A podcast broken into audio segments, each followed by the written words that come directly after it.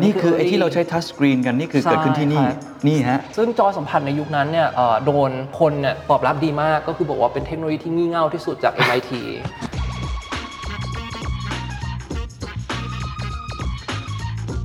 นี่คือแก๊ง Media Lab เมื่อ 20 ปีก่อนนี่เขาใส่แว่นตา VR AR กันมา 20 ปีแล้วอะไรอย่างที่เงี้ตั้ยงแต่ยุค 90 นะนี่ตั้งแต่ยุค 90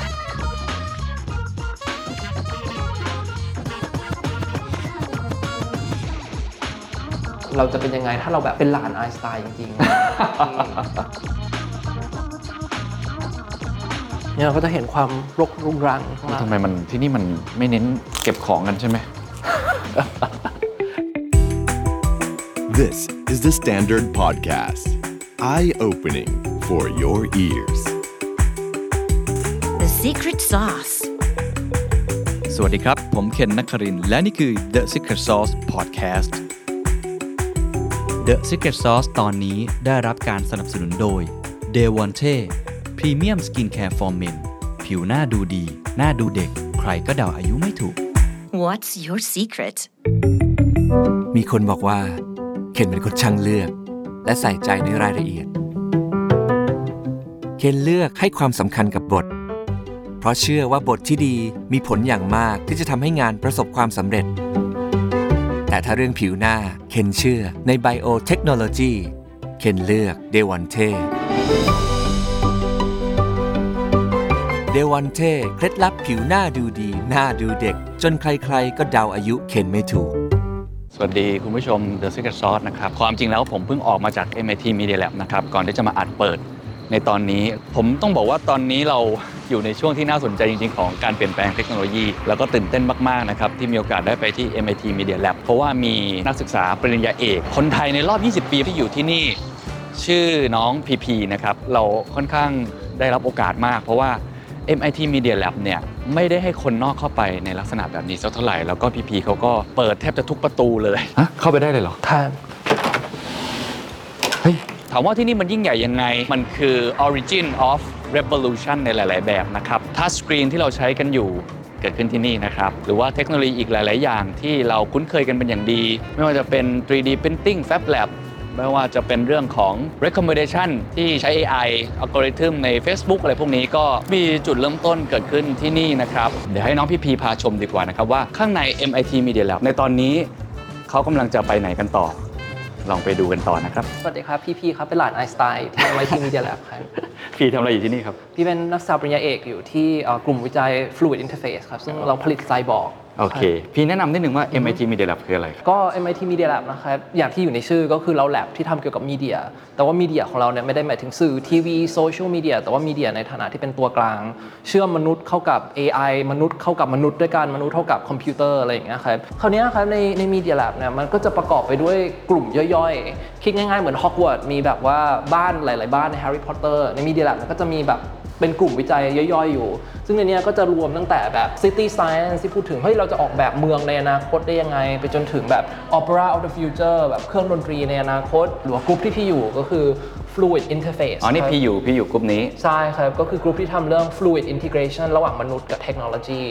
ครับก็คือเป็นมนุษย์ทำงานร่วมกับหุ่นยนต์ ซึ่งอาจารย์ของพี่ professor Patty Mars นี่ก็คือเป็นคนที่อยู่เบื้องหลังเอิ่มเทคโนโลยีหลายอย่างมาก ตั้งแต่แบบ wearable technology touch screen เอิ่ม recommendation system ที่เราแบบว่าใช้กันอยู่ในโซเชียลมีเดียทุกวันนี้ อ๋อคืมันเกิดขึ้นที่นี่เป็นเลยต้นกำเนิดของของที่นี่ครับโอ้โอเค อะ งั้นเดี๋ยวเราลองดูตรงนี้มี อันนี้คือเป็ตนรงนี้ก็เป็นโชว์เคสเอิ่มเป็นอดีตของ Media Lab ครับครัซึ่บงเดี๋ยวที่จะพาพี่เคนไปดูอนาคต อันนี้เราดูอดีตก่อน ดูอดีตว่าเขาเขาอทำอะไรดีตมาบ้าเนี่ง ย Media Lab เนี่ยทำให้เกิด digital design ขึ้น คือก่อนหน้านั้นเนี่ยคอมพิวเตอร์ยังใช้แค่แบบ computation คือแบบว่าใช้ในงานวิทยาศาสตร์ในงานวิศวกรรม Media Lab เนี่ยสนใจว่าเฮ้ยคอมพิวเตอร์เนี่ยมันจะเป็นมีเดียที่ทำให้คนเนี่ยใช้มันทำอะไรก็ได้อะไรอย่างเงี้ยครับหนังสือที่ที่ professor Nicholas Negroponte ที่เป็น director ของ Media Lab เขียนน่ะชื่อว่า being digital ก็คือพูดถึง digital revolution แล้วก็ทำให้เกิด digital revolution ขึ้นอะไรอย่างเงี้ยครับอันที่สองครับอันเนี้ยก็คือเป็นหนึ่งในผลงานสำคัญของ Media Lab เลยก็คือการใช้คอมพิวเตอร์เพื่อการเรียนรู้หรือว่า learning ซึ่งปกติเราจะบอกว่าเฮ้ยสอนให้เด็กใช้คอมพิวเตอร์เป็นแค่นั้นก็พอแล้ว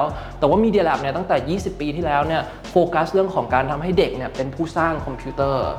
เพราะเขาเชื่อว่าคอมพิวเตอร์เนี่ยจะเปลี่ยนทุกอย่าง ซึ่งตอนนี้ก็เปลี่ยนแล้วจริงๆอ่าถ้าเราให้เด็กเนี่ยใช้คอมพิวเตอร์หรือว่าสร้างคอมพิวเตอร์ได้เนี่ยเขาก็จะสามารถจะแสดงตัวตนของตัวเอง มีความคิดสร้างสรรค์แล้วก็ทำอะไรก็ได้อะไรอย่างเงี้ยครับ Media Lab ก็เลย pioneer ไอเดียที่เรียกว่า constructionism in learning ก็คือการให้เด็กเนี่ยได้เรียนรู้ที่จะสร้างองค์ความรู้จากการใช้คอมพิวเตอร์เนี่ย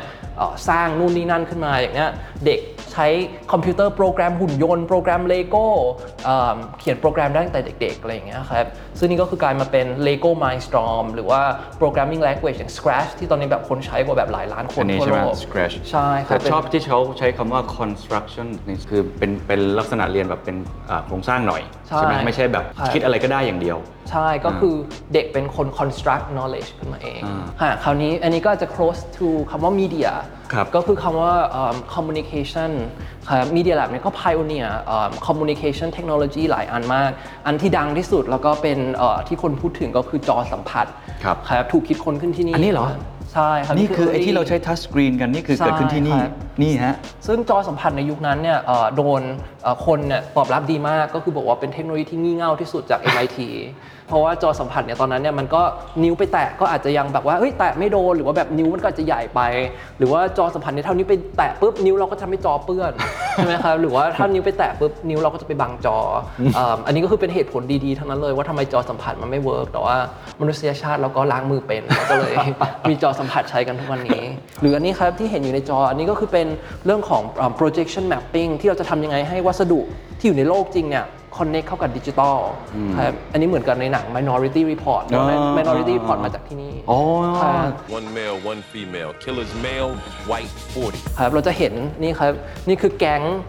มีเดียแลบเมื่อ 20 ปีก่อนนี่เขาใส่แว่นตา VR AR กันมา 20 ปีแล้วอะไรอย่างนี่เงี้ยตั้งแต่ยุค 90 นะ นี่ตั้งแต่ยุค 90ตายแล้วครับซึ่งคนพวกเนี้ยกลายไปเป็นคนที่อยู่เบื้องหลัง virtual reality VR Google Glass คนนี้เป็นคนที่อยู่เบื้องหลัง Google Glass อะไรอย่างเงี้ยครับโอ้นี่ฮะโอ้โห ใช่ครับ ไม่น่าเชื่อนะมันเป็น cutting edge เทคโนโลยีหมดเลยนะใช่เกิดขึ้นที่นี่ครับเฮ้ยมี social justice ด้วยเหรอใช่เพราะว่ามีเดียแลบเนี่ยเราบอกว่าเทคโนโลยีที่เรา create เนี่ยมันสร้างความเปลี่ยนแปลงให้กับโลก สร้างความเปลี่ยนแปลงให้กับสังคมดังนั้น เราก็จะสนใจเรื่องของเอิ่ม social justice ที่มาจาก advanced technology ด้วย อย่างเช่น เทคโนโลยีอวกาศเนี่ยจะทำยังไงที่จะทำให้คนบนโลกเนี่ยไม่ได้แบบเกิดความเหลื่อมล้ำแบบคนไปอยู่ดาวอังคาร แล้วคนอยู่บนโลก เราก็จะมีกลุ่มที่ชื่อว่า space enable คือทำยังไงให้เอาเทคโนโลยีอวกาศเนี่ยมาเสริมสร้างความเท่าเทียมกันบนโลกอะไรเงี้ยครับนี่ตึกมันสูงเหมือนกันนะ มันตึกนี้มีหกชั้นครับโอ้โหนี่ฮะครับดูครับมัน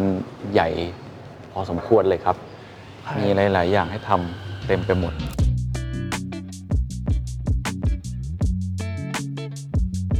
ที่น่าสนใจของ Media Lab ก็คือว่า funding model ของที่นี่ที่ทำให้เราสามารถจะสร้างอะไรล้ำๆได้เนี่ย ราะว่า Media Lab เนี่ยใช้ membership model ครับก็คือบริษัทที่มาเป็น member ของ Media Lab เนี่ยไม่ได้จ่ายเพื่อ specific project แต่จ่ายเข้ามาเหมือนกับเป็น subscription เพื่อให้เราสร้างอนาคตครับดังนั้น Media Lab เนี่ยจะเอา funding เนี่ยไป allocate ใน project ไหนก็ได้ทำอะไรประหลาดตลาดที่ลึกกึกกือก็ได้อะไรอย่างคืเงี้อยรับคือคนจ่ายเงินเนี่ยไม่สามารถเลือกได้ว่าจะสนับสนุนโปรเจกต์ไหน ครับต้ก็องคือเป็นสนับสนุนทั้งหมด เป็นสนับสนุนทั้งหมด อ๋อ เพื่อให้ที่เพราะว่าถ้าเกิดว่า you แบบไปสมัครสมัครเฉพาะโปรเจกต์ที่มันกำลังดังอยู่กำลังอินเทรนด์อย่างเงี้ย you ก็จะไม่สามารถทำอะไรที่มันอนาคตได้เราต้องมีพื้นที่ให้กับเอ่ออนาคตที่อาจจะยังไม่บีบมีคำมาอธิบายด้วยซ้ำหรือว่ายังไม่มีใครรู้ว่าจะไปใช้ทำอะไร เหมือนจอสัมผัสที่เราพูดถึง ตอนนี้เรากำลังจะไปไหนฮะ เดี๋ยวเราจะขึ้นไปที่ชั้น 5 ครับซึ่งเป็นชั้นที่คือชั้นห้านะครับที่เคนจะเห็นลิฟต์เนี่ยมันจะตัดผ่านทุกๆกรุ๊ปใน Media Lab อะไรเงี้ย นี่ครับ โอ้เจ๋งมากนี่เคยเห็นแต่ใน YouTube นะเนี่ย ไม่เคยเห็นของจริง ค่ะ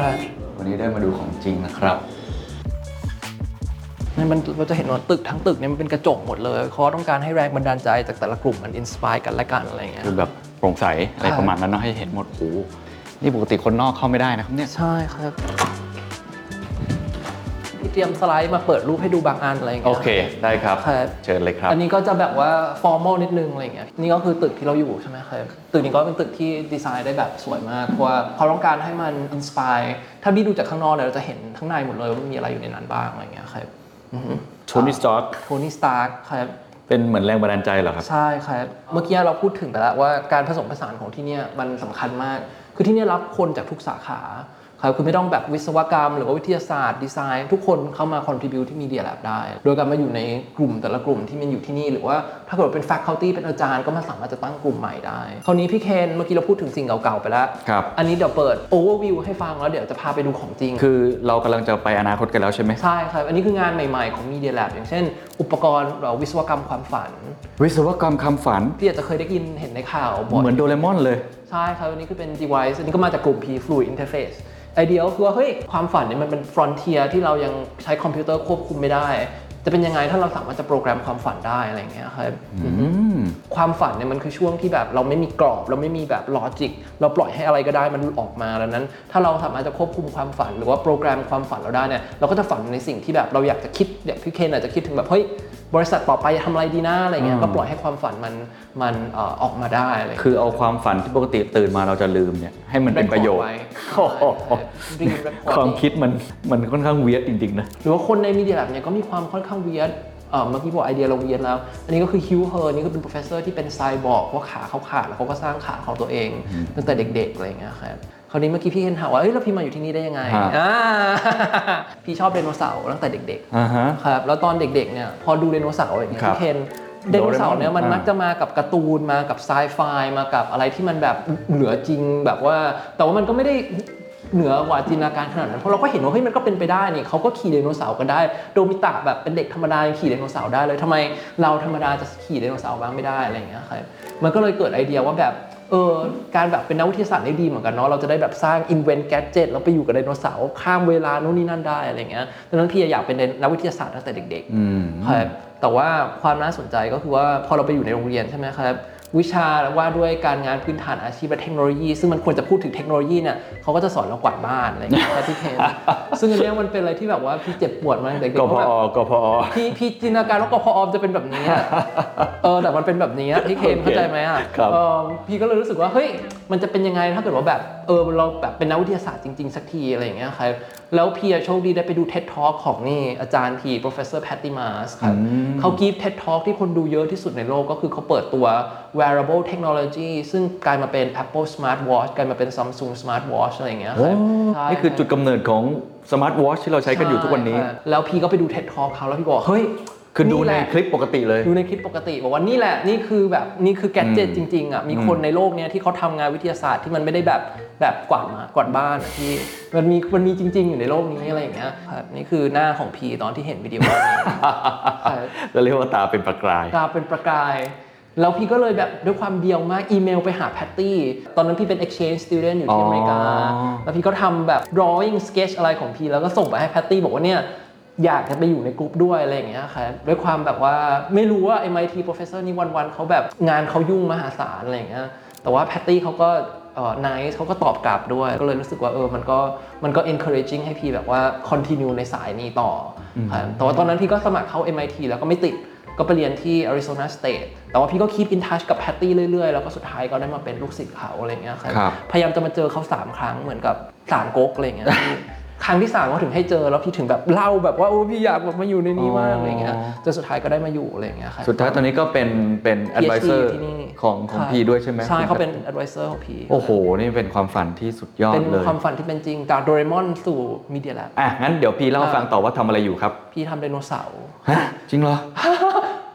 นี่คือได้ทำความฝันวัยเด็กเลยนะคืเนี่อยในระดับ metaphor ว่าเฮ้ยเราชอบไดโนเสาร์แต่ว่าเราชอบการที่ไดโนเสาร์มันไปอยู่ในอนาคตไม่ได้แบบเป็นไดโนเสาร์ไปขุดไดโนเสาร์แต่เราพูดถึงไดโนเสาร์ในฐานะที่เป็น bio กับดิจิตอลมาผสมกันอะไรอย่างเงี้ยครับพี่เคนเอิ่มพี่ก็จะสนใจเรื่องของแบบว่าเฮ้ยความ powerful ของไดโนเสาร์หรือว่าสิ่งมีชีวิตเนี่ยคือมันโตได้มันวิวัฒนาการได้ แต่ความเจ๋งของดิจิตอลก็คือว่ามันแฮกได้มันเร็วมันไม่ต้องการวิวัฒนาการอะไรอย่างเงี้ยครับดังนั้นถ้าเราเอาสองอย่างเนี้มาผสมกันเนี่ยเราก็จะสร้างอะไรที่มัน powerful ขึ้นมาได้อะไรอย่างเงี้ยครับงานของพี่ก็จะพูดถึงเรื่องของ wearable หรือว่าเทคโนโลยีที่มาอยู่บนร่างกาย แล้วทำให้เรา connect digital กับ physical เข้าหากันได้นี่คืองานชุดนักบินอวกาศของพี่ที่ทำให้นักบินอวกาศผลิตยาบนร่างกายได้เลยเออซึ่งมันก็คือไอเดียของไซบอร์กอะไรอย่างเงี้ยครับก็คือไซบอร์กก็คือว่าเฮ้ยเราจะกลายไปเป็นมนุษย์กึ่งเทคโนโลยี แต่ความหมายของไซบอร์กที่แท้จริงเนี่ยมันไม่ใช่เรื่องของการที่มนุษย์ไปเป็นหุ่นยนต์ แต่เรื่องของการที่มนุษย์เนี่ยใช้เทคโนโลยีเนี่ยทำให้เราเป็นมนุษย์มากกว่าที่เคยเป็น โอ้ดังนั้นเราเขาก็เลยบอกว่าเพราะเราเป็นมันเทคโนโลยีแล้วเนี่ยเราไม่ต้องคอยเช็คว่าเฮ้ยออกซิเจนพอไหมเอ่อระบบอะไรมันโอเคหรือเปล่า มันกลายมาเป็นอวัยวะส่วนหนึ่งของร่างกายเรา มันก็ทำให้เรามีเวลาไป explore ไป create ไป think ไป feel ได้ อันนี้คือความหมายที่แท้จริงของไซบอร์โอเคเข้าใจครับ ดังนั้นงานของพี่เนี่ยก็จะใช้เทคโนโลยีที่อยู่บนร่างกายผสมไบโอกับดิจิตอลเนี่ยเพื่อ expand ความเป็นมนุษย์ของเรา อย่างเช่นทำให้เราค้นหา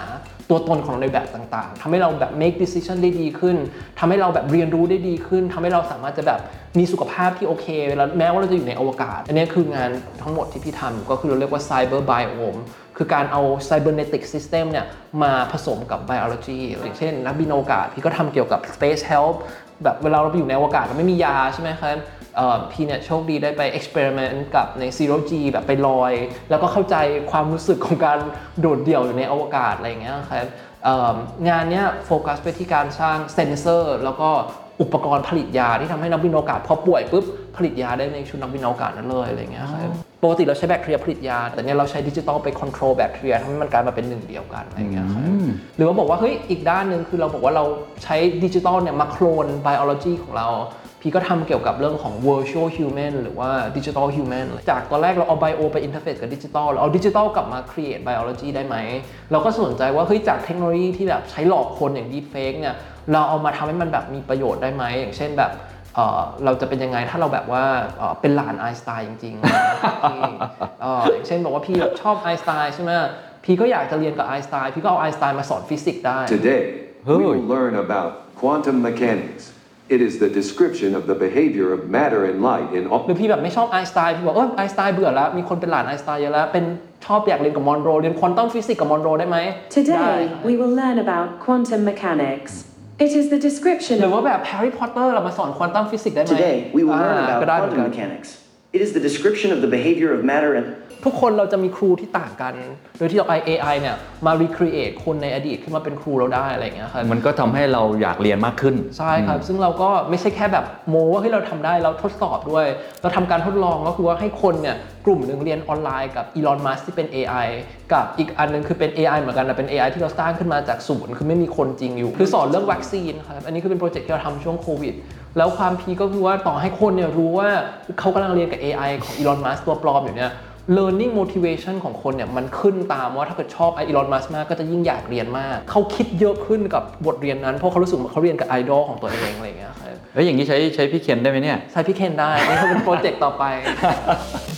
สวัสดีครับ ผมเคนนักครินทร์ในเวอร์ชัน AI หรือ Artificial Intelligence ที่ถูกสร้างขึ้นมาที่ MIT Media Lab วันนี้ผมจะพาทุกคนไปอนาคต ไปดูสิว่าสถาบันนวัตกรรมระดับโลกอย่าง MIT นี้เขาสร้างอะไรเจ๋งๆ ล้ำๆกันบ้าง ถ้าพร้อมแล้วตามมาเลยครับ แต่ว่าไฮไลท์ของงานนี้ก็คือว่าเจ๋งสุดคือไม่ใช่แค่ AI สอนเรา แต่ทำให้เรารู้จักตัวเองมากที่สุด จะเป็นยังไงถ้าพี่ใช้ AI เนี่ยสร้างโคลนของตัวเองขึ้นมาแต่เป็นเวอร์ชันต่างกันแบบพี่ตอนเด็กพี่ตอนแก่พี่เวอร์ชัน feminine พี่เวอร์ชัน masculine หลายๆแบบของเวอร์ชันของพี่มาอยู่ด้วยกัน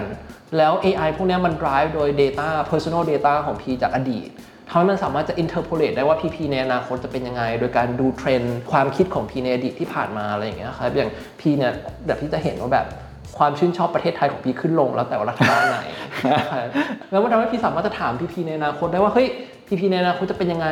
หรือว่าแบบโรงเรียนในอนาคตล่ะจะเป็นยังไงอะไรเงี้ยแล้วพีพีแต่ละเวอร์ชันก็สามารถจะให้ feedback ได้หรือไม่ก็ในอนาคตเราก็จะ Zoom call กับตัวเองได้ด้วยอะไรเงี้ยเหมือน multiverse อ่าแล้วพี่ก็ทำกับพี่เจ้ยด้วยบอกพี่เจ้ยบอกว่าเฮ้ยวันดีคืนดีเมสเซจมาบอกว่าอยากคุยกับพระอาทิตย์เราก็ใช้ AI อันเนี้ยทำให้พี่เจ้ยได้คุยกับพระอาทิตย์อ่าด้วยๆพี่พี่พี่พี่ไปดูงานนี้อยู่อ่าที่กรุงเทพโอเคพี่ได้ดูอยู่ครับ เยี่ยมเยี่ยมเยี่ยมครับ นี่ก็คือ conversation with the sun เทคโนโลยีเนี่ยในมีเดียแลบเราเชื่อว่ามันไม่ได้แบบดีหรือว่าแย่ในตัวมันเอง มันขึ้นอยู่กับว่าเราเอามาใช้แบบไหน เพราะว่ามีเดียมเนี่ยมันก็คือ message เราต้องคิดว่าเราจะเชฟมีเดียมเนี่ยให้ไปเป็นแบบไหนอะไรอย่างเงี้ยครับเทคโนโลยีที่แบบว่าใช้หลอกคนอย่าง deepfake เนี่ย ก็สามารถทำให้เราแบบคิดลึกซึ้งได้ก็เป็นจาก deepfake มาเป็น deep thought ได้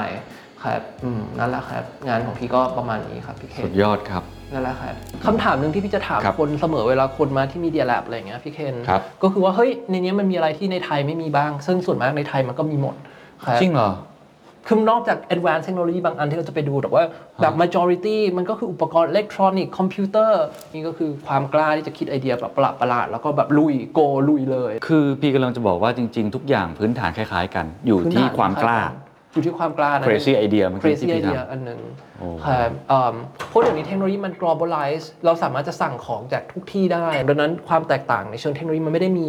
เอิ่มที่นี่มันอาจจะมีแบบเดี๋ยวเราจะเห็นแบบ advanced technology บางอย่าง แต่ว่าหลายๆอันแบบ AI หรือต่างๆเนี่ยมัน democratize ไปแล้วอะไรอย่างเงี้ยดังนั้นขึ้นอยู่กับว่าอยู่แบบทำในแบบที่คนทำตามกันมาหรือว่า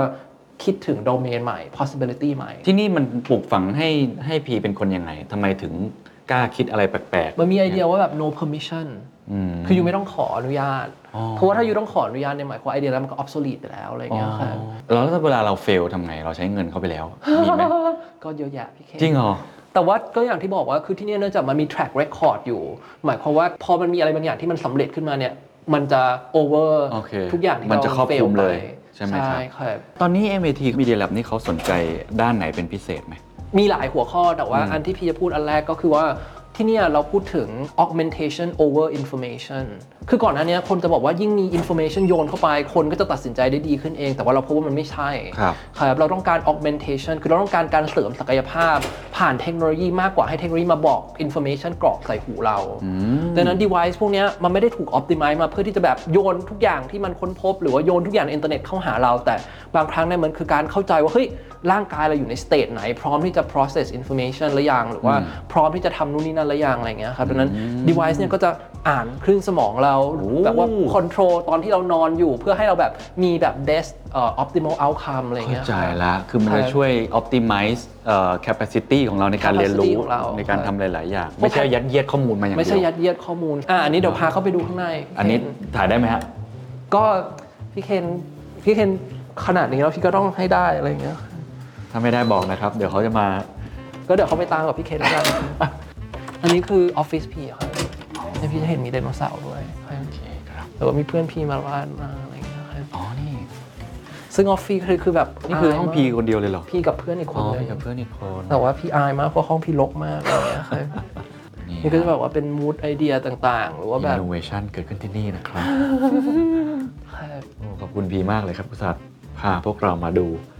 น่าจะเป็นแรงบันดาลใจที่ดีมากๆครับ ครับมันก็ห้องรกเดี๋ยวแม่ก็จะว่าครับแม่เห็นแล้วบอกเฮ้ยทำไมห้องรกไม่จัดก่อนพี่เคนมาอะไรอย่างเงี้ย เราก็จะเห็นเรามีแบบตั้งแต่แบบว่าเครื่องทอผ้าไปจนถึงโซนอิเล็กทรอนิกส์อะไรอย่างเงี้ยครับคือมีคือแม้แต่แบบว่าอืม 3D printer อันนี้ก็เป็นปรินเตอร์ที่น่าสนใจมากคือ มาจากแล็บที่นี่แล้วก็ commercialize กลายไปเป็นแบบยูนิคอร์นแล้วเราก็ซื้อ 3D printer ที่เราผลิตกลับมาอะไรอย่างเงี้ยครับเดี๋ยวจะพาไปนั่งในห้อง Pattie ครับครับฮะเข้าไปได้เลยเหรอท่านเฮ้ย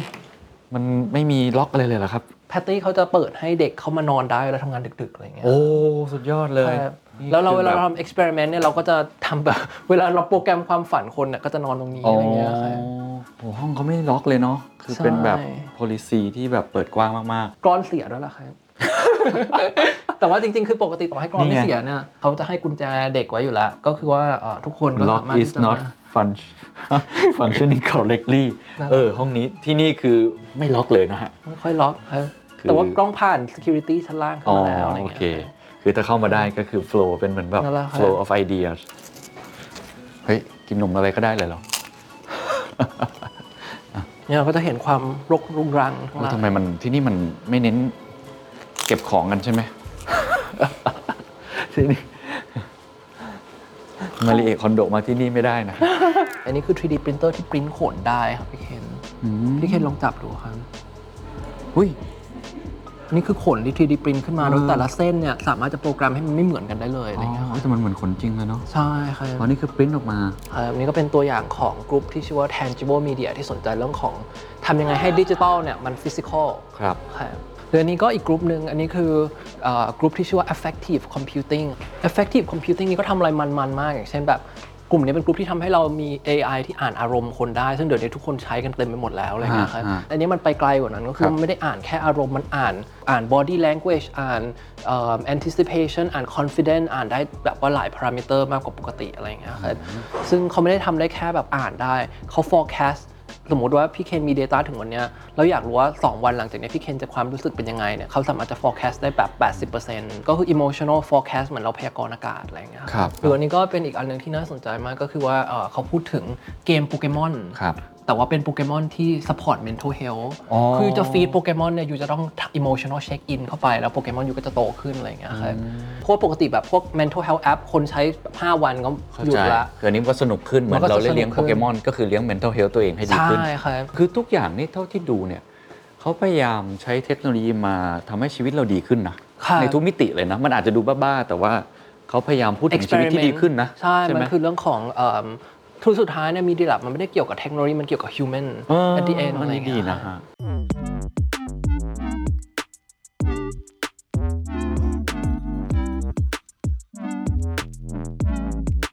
อันนี้คือ opera of the future group นี้ก็จะสนใจเรื่องของแบบดนตรีในอนาคต อย่างเช่นหุ่นยนต์ที่เล่นโอเปร่าได้อะไรเงี้ยครับเอิ่มหรือว่า Guitar Hero เกิดจากที่นี่อ๋อ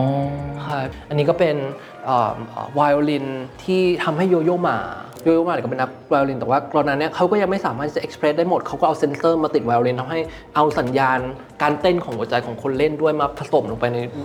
musical ด้วยอะไรเงี้ยอันนี้ก็คืออ่า City Science Group กลุ่มนี้เขาก็จะออกแบบแบบพวก simulation city simulation ที่แบบว่า map ลงไปบน physical object พอแบบคนมาขยับหรือว่ามาออกแบบ redesign อย่างเงี้ยมันก็จะทำให้ data ที่ project ไปเนี่ยเปลี่ยนไป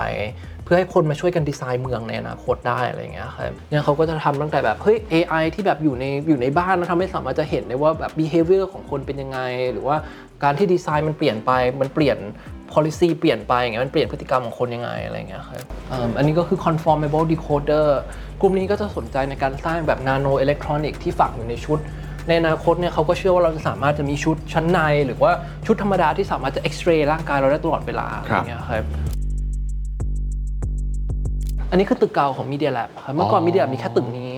ครับนี่คือตึกที่เป็น original ของ Digital Revolution จริงๆ คนที่ออกแบบก็คือ I.M. Pei ที่ออกแบบ The Roof ครับ Roof Pyramid พี่เคนอันนี้เป็นไฮไลท์อีกอันหนึ่งของ Media Lab นี่ก็คือเอิ่ม Center for Bits and Atoms Bit เนี่ยมันอยู่ในโลกดิจิตอลครับอะตอมมันอยู่ในโลกจริงใช่ไหมครับ อันเนี้ยก็คือทำยังไงให้บิตมากลายเป็นอะตอมอะตอมกลายเป็นบิตโอ้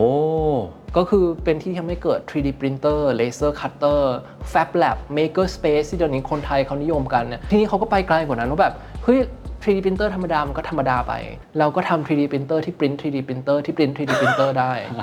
ก็คือ machine ที่ produce machine ที่ produce machine อีกทีหนึ่งอะไรอย่างเงี้ยครับที่นี่เนี่ยสอนคลาสที่ดังมากก็ครับคือ how to make almost anything โอ้โห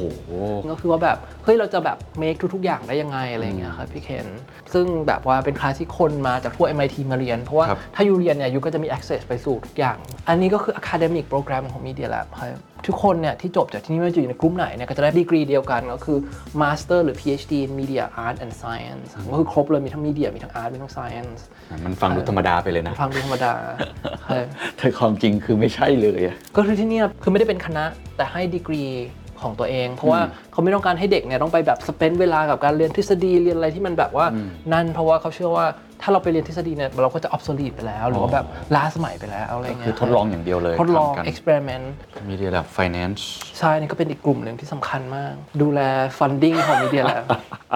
คือที่นี่มีทุกอย่างอยู่ในตัวเอง เพราะว่าครับก็อย่างที่เล่าให้ฟังอะครับว่า อืม MIT บอกว่าอย่าไปทำเลยจอสัมผัสมันโง่เง่ามากหรือว่าอ่าอย่าไปทำเลยแบบ Google Map มันแบบมันจะพาคนหลงทางอะไรเงี้ยดังนั้นที่นี่เขาเลยบอกว่าเราจะไม่แคร์โดยที่เราต้องมีแบบทุกหน่วยงานเป็นของตัวเองอะไรเงี้ยคือจะเรียกได้ว่าตัวโมเดลของการมีอยู่ของที่นี่มันก็ต้อง sustain เหมือนสกันเตนตัวเองด้วยครับ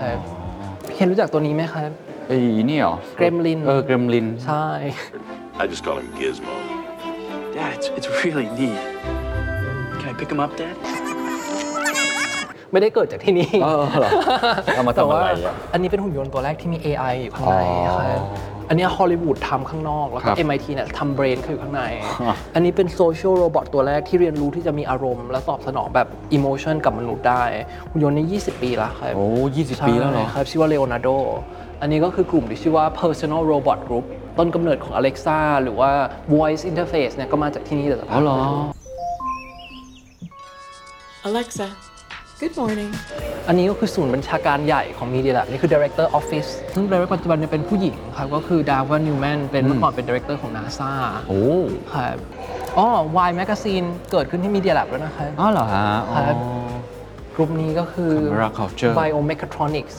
ครับพี่ก็จะเห็น exoskeleton ขาปลอม ขาเทียมต่างๆอะไรเงี้ยมีคนไทยอยู่นี่อีกไหมครับ นี่พี่เป็นคนเดียวโอ้ในรอบ 20 ปี โอ้อ๋อเคยมีมาก่อน พี่เคยได้ยิน One Laptop per Child ไหมครับอ่าเป็นโครงการที่เขาเอา Media Lab เนี่ยเอาแล็ปท็อปราคาร้อยเหรียญเนี่ยไปแจกทั่วอ๋อทั่วโลก ครับซึ่งทำให้เกิดแบบว่า revolution เรื่องของแบบไอ้ digital learning อ๋อ e-learning อะไรเงี้ยครับอ๋ออ๋ออ๋อตอนนั้นมีแลบไปทำ project ที่ไทย อ๋อ ก็มีนักศึกษาไทยคนหนึ่งอ๋อโอเค อะเดี๋ยวจะพาไปดูเอิ่ม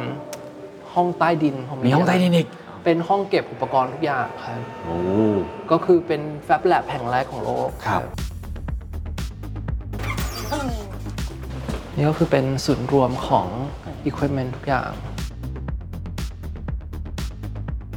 อุปกรณ์ใหญ่ ๆ ที่แบบกรุ๊ปแต่ละกรุ๊ปเองทำไม่ได้ เราก็จะลงมาทำกันตรงนี้ พวก extreme hard equipment ต่าง ๆ อะไรเงี้ยเครื่องเครื่องตัดเหล็กอะไรแบบนี้อะไรก็เป็น industrial grade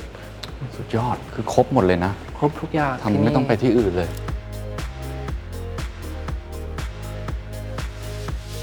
มีอะไรอยากจะฝากถึงคนรุ่นใหม่ไหมครับ ที่เขามีความฝันเหมือนพี่ อยากจะทำงานในองค์กรแบบนี้หรือว่าอยากจะเอาสิ่งเหล่านี้มากลับมาพัฒนาประเทศไทยครับ คืออย่างที่บอกพี่เคนนะคะว่าแบบว่าถ้าเราเดินดูใน Media Lab เนี่ยมันมีอุปกรณ์หลายอันมากที่แบบบ้านเราก็มีดังนั้นพี่คิดว่ามันส่วนหนึ่งคือเรื่องของความกล้าหาญแล้วก็การที่แบบว่า against all odds คือทำอะไรที่มันแบบแหวกขนบ ทำในสิ่งที่มันไม่มีชื่อเรียกด้วยซ้ำว่ามันคืออะไรอย่างเงี้ยไม่ได้ทำตามกระแส หรือว่าทำตามสิ่งที่แบบว่าเออมี funding หรือว่าง่ายอย่างเดียวเราต้องเลือกทางที่ยาก เพราะทางที่ยากเนี่ยมันจะทำเราไปสู่แบบประตูใหม่ๆ แล้วก็ความเป็นไปได้ใหม่ๆอะไรอย่างเงี้ยครับแล้วผู้ใหญ่ที่นี่เขาเปิดกว้างไหมครับเขาเปิดกว้างก็เหมือนแพตตี้ก็เปิดออฟฟิศให้เราเข้าไปนั่งได้ใช่ไหมครับพี่เคนซึ่งน่าจะน่าจะเป็นหนึ่งในปัจจัยด้วยนะ ใช่ถูไหมการฮะที่แบบว่า faculty ที่เนี่ยเขาไม่ได้ treat ว่าเขาเป็นอาจารย์อาวุโสแก่แต่ว่าเขามาเพื่อจะเรียนรู้กับเด็กๆอะไรอย่างเงี้ยครับเหมือนพี่เคยถาม advisor พี่แพตตี้ว่าแบบทำไมเขายังเป็นอาจารย์อยู่แม้ว่าเขาแบบประสบความสำเร็จแล้วแบบมีสตาร์ทอัพแบบดังแบบขาย IPO ไม่รู้กี่อันแล้วอะไรอย่างเงี้ยเพราะเขาบอกว่าเขา อยู่ที่นี่แล้วเขาได้เรียนรู้อนาคตเขาได้ไปอนาคต แล้วเขาได้เห็นอนาคตจริงๆอะไรอย่างเงี้ยครับ